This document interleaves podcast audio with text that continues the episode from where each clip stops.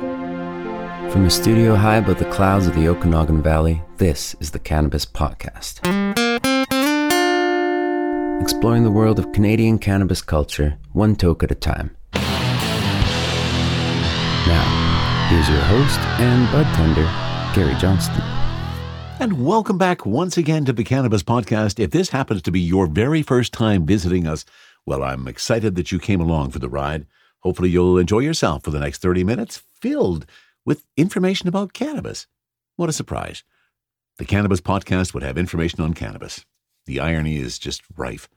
Okay, there's not much irony there, but I'm rambling a bit. That's because I'm already appropriately uh, enabled for the program.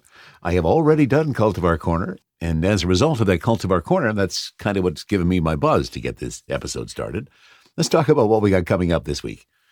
I will take a look at a great article from Leafly on something near and dear to all of us, and that is the entourage effect. We've talked about that a whole bunch, and they do a deep dive on the entourage effect, so we're looking forward to talking about that.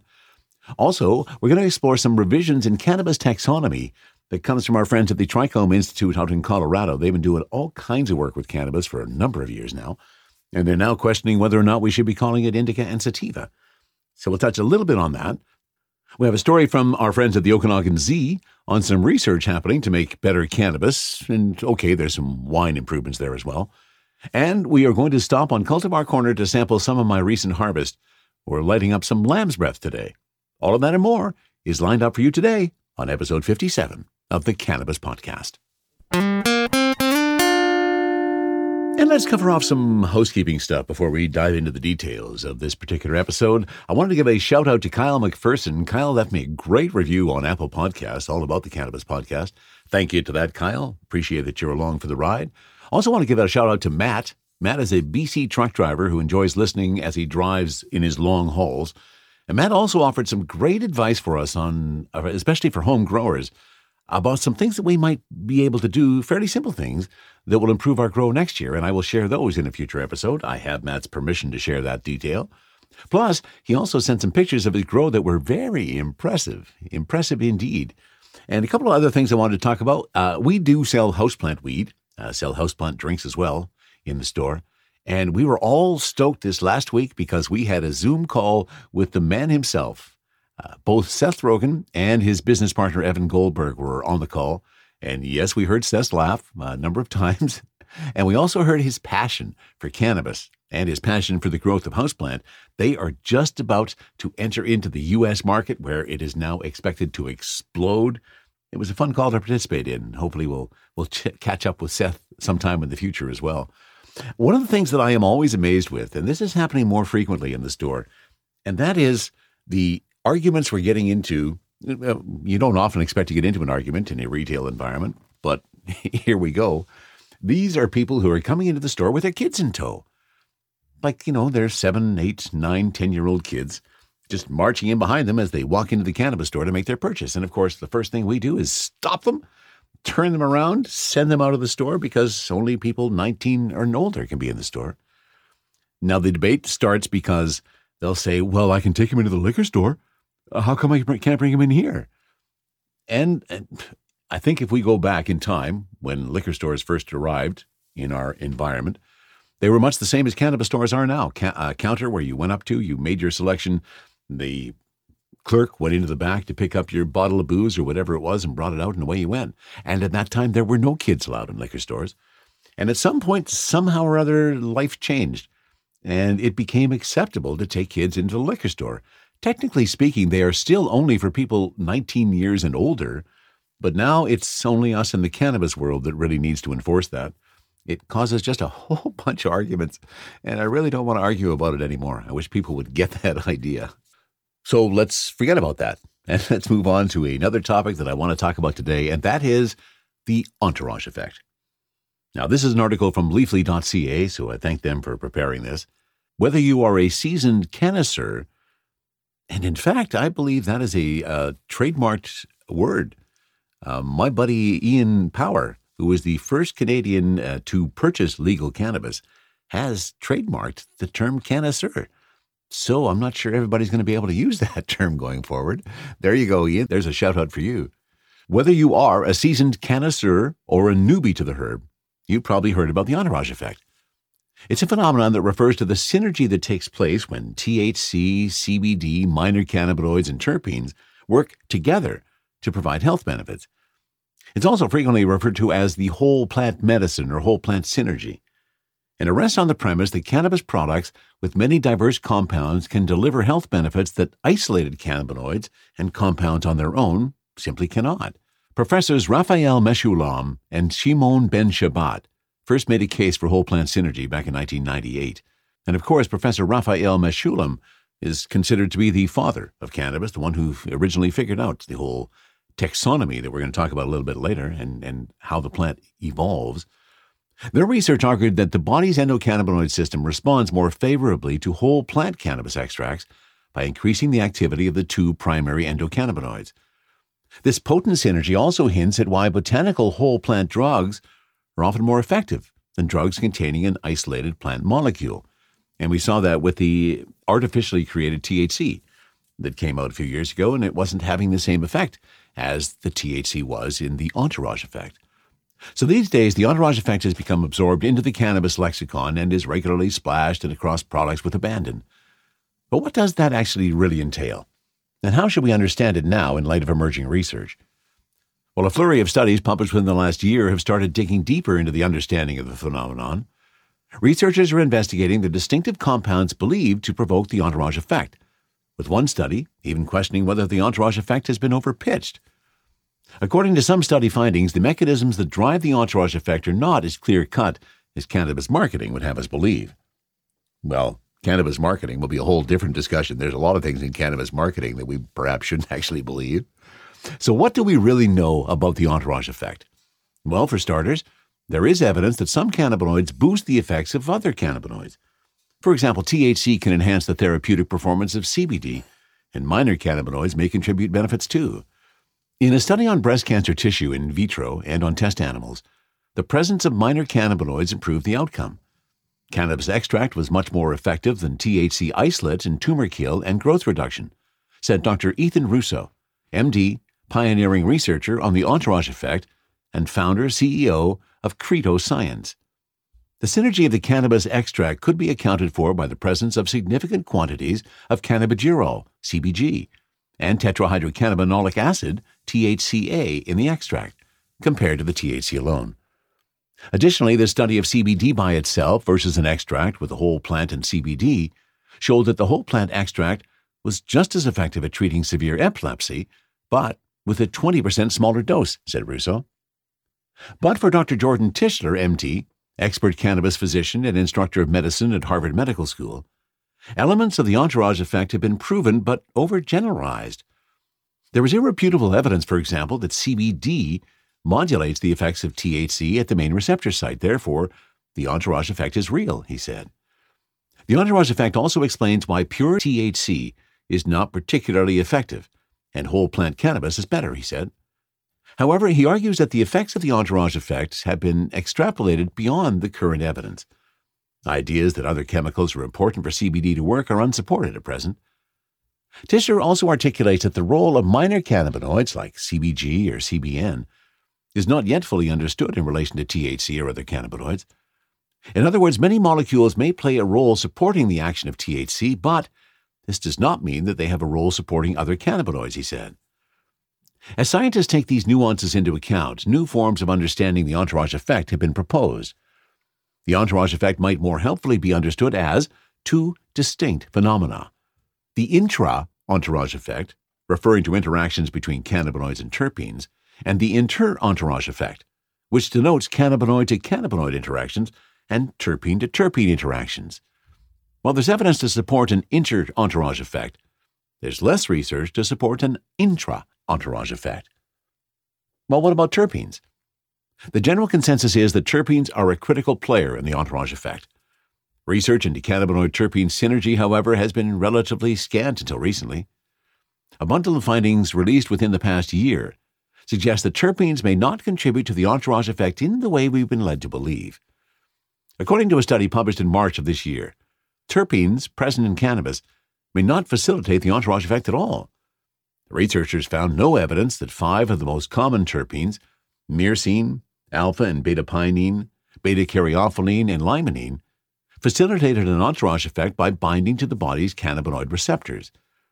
According to other research released this year, nor is there evidence that terpenes facilitate an intra entourage effect when cannabinoids and terpenes work together by interacting with different cannabinoid pathways in the body.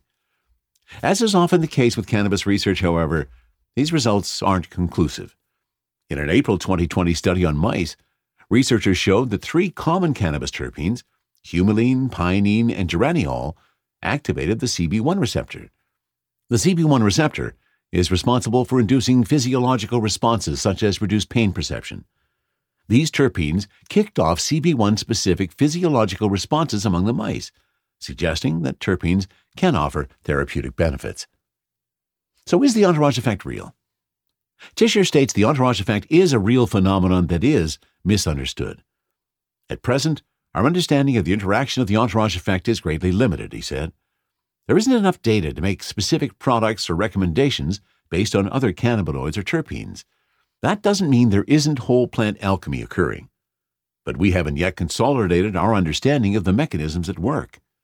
On a clinical level, products that are pure THC and CBD seem less effective than whole cannabis, suggesting that there is, are, indeed, other chemicals involved. It just remains unclear which and how they work, said Tishler. Well, there you go. We have talked about it a whole bunch the entourage effect. I personally feel that the entourage effect works for me, and I think many of you would probably say the same thing about your experiences. Interesting to follow this study as it proceeds along. Is the entourage effect real? Some studies are indicating so, and perhaps not quite to the extent that some of us have considered in the past. What has been your experience? Does the entourage effect get you higher? We'll keep our eye on these studies and see how this information continues to evolve as we all find our own personal entourage effect. THC, CBD, terpene profiles, what's in me? Oh, please explain to me. Cultivar Corner, Cultivar Corner, oh yeah. Cultivar Corner, please explain this stuff to me. Oh, yes. Welcome back to Cultivar Corner. We're going to try to explain a little bit more stuff for you today. This one kind of a bit of an odd Cultivar Corner for a couple of reasons. I thought that I should probably do some of what I grew this last year. Um, we already talked about the autoflowers that I grew, Lamb's Breath and Northern Lights. Northern Lights we'll leave for another time, but I thought Lamb's Breath was probably an appropriate one to do because it is daytime. I'm recording this on a Friday, kind of getting ready just before Halloween. Thought this would be a good strain or a good cultivar to give a try to. Now, here's the odd part. I talked about in my little grow session about how I grew some lamb's breath, and it was really stinky. Like, oh, it, it's the most pungent cannabis that I have ever grown. I mean, you could really smell this strong, skunky smell.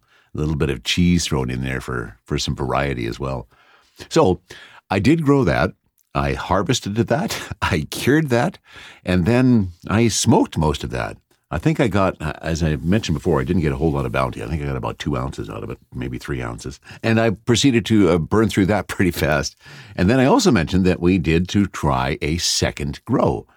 We thought, well, we, I got time. I planted a, germinated a seed, I think in the beginning of August, planted it, popped it in the ground, and lo and behold, it, it grew and it, and it grew some bud. Now, did it get as big as the last one? No, it didn't because it didn't have nearly enough time. It was in the ground for about nine weeks, I guess, nine, ten weeks. Uh, and then we had snow. we had a lot of weird stuff happen here in the Okanagan. It was been kind of a weird year. So, what I am going to be sampling today is lamb's breath, but it is actually from the second lamb's breath plant. And I have been curing this. I have not tried this yet. So, this is going to be a new experience for all of us.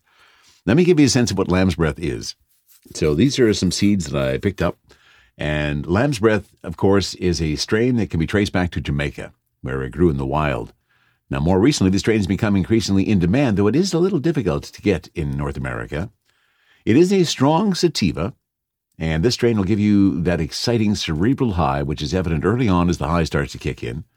It also features a high content of THC ranging from 19 to 25%, and of course, I have not sent this off to a lab for testing.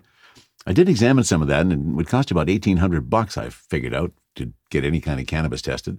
I don't have that kind of money that I'm going to throw into just testing some some casual weed for me.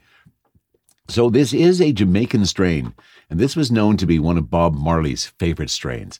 Known for its focus, its creativity, and its energetic properties, great for reducing stress and anxiety, this Jamaican strain a great way to start the day positively. And I figure this is a Friday. We need to start the day positively. So let's give it a hit. Now, let me give you a bit more explanation of, of the actual plant we're sampling here. So THC uh, reference to be around 18%, thereabouts. Uh, it is again a hybrid made up of 85% sativa, 10% ruderalis, and 5% indica, just for a nice little match. And the flowering time for this guy is seven to nine weeks, and we did grow this outdoors and it probably did that in about seven weeks this time. So, how about we give it a try and let's see if it does go directly to my head and give me those happy eyes that I'm always thirsting for. So, this is lamb's breath. The second crop from 2020, and that in itself may put this weed at a bit of a disadvantage because there's not a lot of things that have gone really well in 2020. So let's give it a try. Here is lamb's breath. Now, I really got, I guess, two things that I'm exploring here today and that is how far along has my cure gone on this particular plant? It's probably at about the four week mark, I think, when I've been uh, curing this particular bud. So I suspect that could give me a bit of a problem in trying to keep this going, although so far it's so good. I'm going to give it one more flame though to make sure that I get a good buzz off of this. Oh, there we go. That was a better hit. So once again, the aroma on this one really skunky and a bit cheesy. Uh, probably the most odoriferous cannabis that I have grown so far. Uh, you could smell this whenever you got close to the to the plant. If you simply brushed your fingers across the buds, your fingers were stinky for a, a number of minutes. So very prevalent nose on this guy. What's the hit?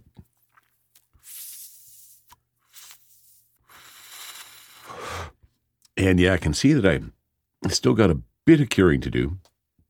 It is remaining lit. And because we didn't use any fertilizer or anything that in the growing process, I'm getting a nice white ash off the back of this. And the ash is hanging on pretty good, so I'm pleased from that perspective. And it has an interesting taste. It's not the same as the the skunky kind of cheesy smell that the flower has before you smoke it. It's kind of woody. There, there's a bit of sourness, some pine in there too, which is probably some pinene in here. Uh, but what are the effects? More importantly, I think I'm at hit number three. Oh, see, now I do have to relight it again. So clearly it does have to finish the uh, cure a little bit more. Perhaps this is not a true test of what lamb's breath will do. Hmm. But nonetheless, it's the way we are kicking off a Wake and Bake Friday as we prepare episode 57 of this podcast. And there it is. I can feel my eyes starting to feel a little bit happy. Mmm. Oh, and there it is. yep, I got him. the happy eyes have arrived. I was describing the happy eyes at my Toastmasters meeting the other day. Um, somehow or other, cannabis came up as a as a topic of conversation, and I was going through the process again of, you know, what what did, why do I get high? Why why do I go through this process? And kind of explain that it's no, I'm not trying to alleviate any pain. I'm not trying to alleviate any deficit in my life. Uh, as I've said before, I use cannabis as an enhancement to the things that I'm currently doing. And in fact, it was lamb's breath that I had a toke of, well, actually a few tokes up, before I was the Toastmaster at the meeting yesterday, and uh, had quite a good time with that. Just like I'm having a pretty good time now. You may realize that the cadence of my speech has changed ever so slightly with the high. Now, in the write up, there's a couple of things that I perhaps would disagree with. Um, they talk about the buds being massive and filled with frosty trichomes. Well, there was a lot of trichomes on them, Took a look at with my jeweler's loupe, of course. Lots of nice trichomes on them. But I wouldn't say that the buds in this case were massive. And even on the first grow that I did a lamb's breath, the buds maybe got as big as my thumb. That's about as big as any of them got. Mm, maybe I'll try it again next year. So I would not say that they are really huge buds. Uh, they definitely were a vibrant and pure green, so that was pretty cool. And they definitely have a pretty good effect because my happy eyes are here. I think I have now had enough preparation that I can get the rest of this podcast done today and hopefully present something that you enjoy listening to. So, if you feel like growing your own and you want to get a taste of what Bob Marley perhaps might have been smoking when he was writing a lot of his hits, then I suggest you find Lamb's Breath, give it a try, grow some of your own, and, and see if it gives you those same happy eyes. From the cannabis infused studio in the clouds, this is the Cannabis Podcast. And what a perfect opportunity to talk about cannabis taxonomy. So, I've mentioned a number of times over the existence of this podcast that I've done a lot of uh, education with the Trichome Institute out of Colorado. Uh, they're doing some fabulous work. They have a lot of great courses, and they've been trying to, you know, keep the, our lexicon about the cannabis world up to date with what current research is. And this was a blog post that they published just this last week. Brandon Allen, one of the key guys at the Trichome Institute, was the author of this. Cannabis taxonomy update. What do indica, sativa, and ruderalis mean? Now, this is a really detailed article, and I'm not going to dive into all of the details. I'm just going to kind of cover it from a higher level, the important points that I perceived in this particular article. You can read it for yourself. So, when we use the word cannabis, what are we really talking about? Since the 1700s, there have been constant debate among taxonomists, researchers, and within the cannabis community on whether cannabis is a monotypic, a single species, or polytypic, multiple species genus. Now, in 2020, the Trichome Institute is settling on an answer based on recent research that changes the way we discuss cannabis taxonomy. After studying the research, including Robert Clarke and Mark Merlin's influential 2013 book, Cannabis Evolution and Ethnobotany, Trichome Institute and many others gravitated towards identifying cannabis as polytypic. Clarke and Merlin proposed that cannabis includes three species indica, sativa, and ruderalis, with various subspecies. They further defined cannabis by dividing hemp and drug types and articulating a broad to narrow leaf spectrum based on the chemistry and physical attributes of each plant. More recent research suggests cannabis is in fact monotypic. Genetic research from 2018 published in Frontiers in Plant Science, Latitudinal Adaptation and Genetic Insights into the Origins of Cannabis sativa L, states, considering the distinctive paleogeographic structures and no reproductive isolation among members of these lineages, we recommend that cannabis be recognized as a monotypic genus, typified by Cannabis sativa L, containing three subspecies subspecies sativa, subspecies indica, and subspecies ruderalis. While considering the genetic research and now overwhelming evidence that cannabis is monotypic, the Trichome Institute is correcting how they discuss the taxonomy and speciation of cannabis. Previously, they described BLM, or broadleaf marijuana, as a plant type dominant with characteristics stemming from Cannabis indica, subspecies afghanica. Based on the monotypic taxonomy of cannabis, this would now be called Cannabis sativa, subspecies indica, variety afghanica. So here's the changes to the cannabis terminology as they have outlined them. Currently, what we use, the commonly referred to term as indica, is incorrect. It should be Cannabis sativa, subspecies indica, variety afghanica. And also incorrect is our commonly referred to term of sativa, which should be Cannabis sativa, subspecies indica, variety indica. So there's a lot more to dive into that, and we're all going to have to be adjusting these new terms. I mean, we already have a pretty big debate over indica and sativa and, and whether or not with the fact that most of the stuff we have out there today is hybrid of some form, some form anyway. But interesting article. The Trichome Institute, I give them credit for they, they are really leading the way in keeping us up to date on modern uh, research and all the wonderful things that are happening with this wonderful plant of cannabis, which now I realize that we may have been calling it the wrong thing all along. Now, talk about an easy transition into another research study that we're talking about. This is from our friends at the Okanagan Z Research to make cannabis and wine better. Well, let's see what that means. A pair of BC led teams are working towards designs to harness the power and potential of bioinnovation to help the cannabis and wine industries, respectively. The two projects are jointly valued at more than $10 million. One of them will address a need to identify the desirable breeding traits, including resistance to powdery mildew infection, that current cannabis cultivars don't have. Called Fast Track Breeding of Powdery Mildew Resistant Cannabis, it's led by Loren Rieseberg and Marco Todesco from the University of British Columbia, along with industry partner Greg Baute from Aurora Cannabis. Genomic resources will be created that will allow the project team to characterize sources of genetic resistance to powdery mildew and begin to introduce them into Aurora's cannabis breeding program. Improved cannabis cultivars would result in reduced losses and increased quality. The breeding pipeline itself would be used in the future to identify other important production and high value traits and to create superior cannabis cultivars, says Genome BC. A second project by researchers from Brock University and the University of Victoria is to develop a rapid, cost effective genomic solution to replace the over 30 molecular and biological tests currently performed on grapevines to look for disease. Grapevine disease management has been identified by the grape grower and wine industries as a top priority for long term sector sustainability. Estimated losses of over $23 million are currently incurred annually by Canadian grape growers due to reduced yield of infected grapes and increased fruit rejection by wineries. These projects are part of an announcement made Monday by William Amos, Parliamentary Secretary for Science, on behalf of the Minister of Innovation, Science and Industry, Navdeep Bains. So there you go, a brief look into some research currently being conducted across various areas of British Columbia, trying to make both cannabis and wine a little bit better for all of us. And we're going to finish off today with a story from New Zealand that I find just a little bit surprising. After Canada went through legalization on October 17th in 2018, uh, two years ago, we just celebrated our second year anniversary.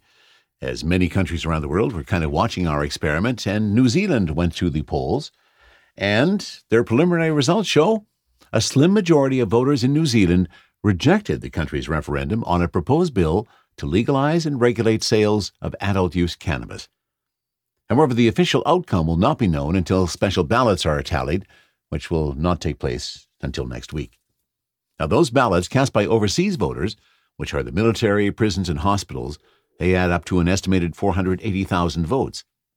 Wellington based business and economic research estimated a regulated adult use cannabis market could generate roughly 1.5 billion New Zealand dollars. Provisionally, approximately 1.11 million voters supported the referendum to legalize recreational marijuana in New Zealand, and about 1.28 million were opposed. Since Friday's result is provisional, it is possible the next week's results could determine the final outcome. But Manu Caddie, regulation and innovation lead for Rua Bioscience, said it is unlikely the special ballots will be enough to flip the vote for the yes side. To overturn the preliminary result will require the special votes to be at least 70% in favor, which seems unlikely but not impossible, he told Marijuana Business Daily. Local business leaders expressed disappointment with the referendum's outcome, but lauded the business opportunities in New Zealand's burgeoning medical market. The medical cannabis opportunity remains our focus as a business now, and represents a huge opportunity for New Zealand in both economic terms and in terms of increasing patient access to valuable cannabis medication, said Mike Breeze, Managing Director of licensed producer Pure Isolation in the Otago region. The conversations leading up to the referendum have improved awareness of the current availability and shown the overwhelmingly positive support for medicinal cannabis here in New Zealand, said Zoe Reese, founder and CEO of cannabis firm Aura Farm. The Electoral Commission had said it would count the referendum ballots after the October 17th vote to focus on parliamentary elections held the same day. The Labour Party, which won a commanding majority on October 17th, had promised to introduce the cannabis legalization and control bill into Parliament if a majority of voters supported the referendum. The proposed bill was released by the government earlier this year to give voters a clear picture of what they were voting for or against. So, bit of a surprise in my mind that New Zealand so far looks like they are voting no against legalizing cannabis for recreational use in that country.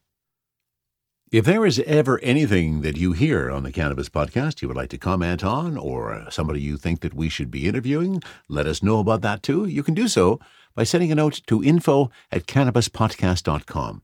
And you'll always find any links to the stories that we have talked about in any particular episode at the same place, cannabispodcast.com. You'll find the links right near the uh, particular episode you're looking for.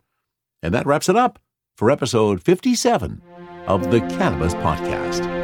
From the Cannabis Infused Studio, high above the Okanagan Valley, this was the Cannabis Podcast.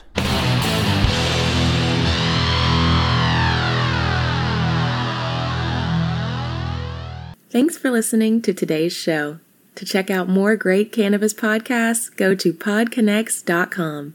Here's a preview of one of our other shows.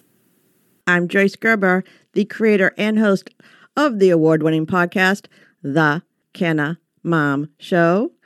And we are on a mission to enhance the impact women have on this industry as business professionals, healthcare providers, policy advocates, caregivers, moms, by sharing and preserving their stories of love and kindness, wisdom, and hope.